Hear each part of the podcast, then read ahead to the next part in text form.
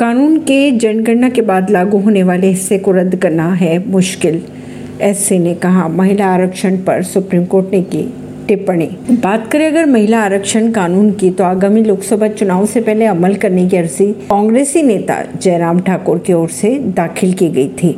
याचिका में ये कहा गया था कि इस मामले में निर्देश दिया जाए कि इस पर अमल लोकसभा चुनाव से पहले किया जाएगा। वहीं अगर बात करें सुप्रीम कोर्ट की महिला आरक्षण कानून को आगामी लोकसभा चुनाव से पहले अमल करने वाली याचिका को लंबित याचिका के साथ जोड़ने का फैसला लिया एससी ने। अदालत का ये कहना है कि महिला आरक्षण कानून के उस हिस्से को रद्द करना बहुत मुश्किल होगा, जिसमें ये कहा गया कि इसे जनगणना के बाद लागू किया जाएगा। परवीन सिंह नई दिल्ली से।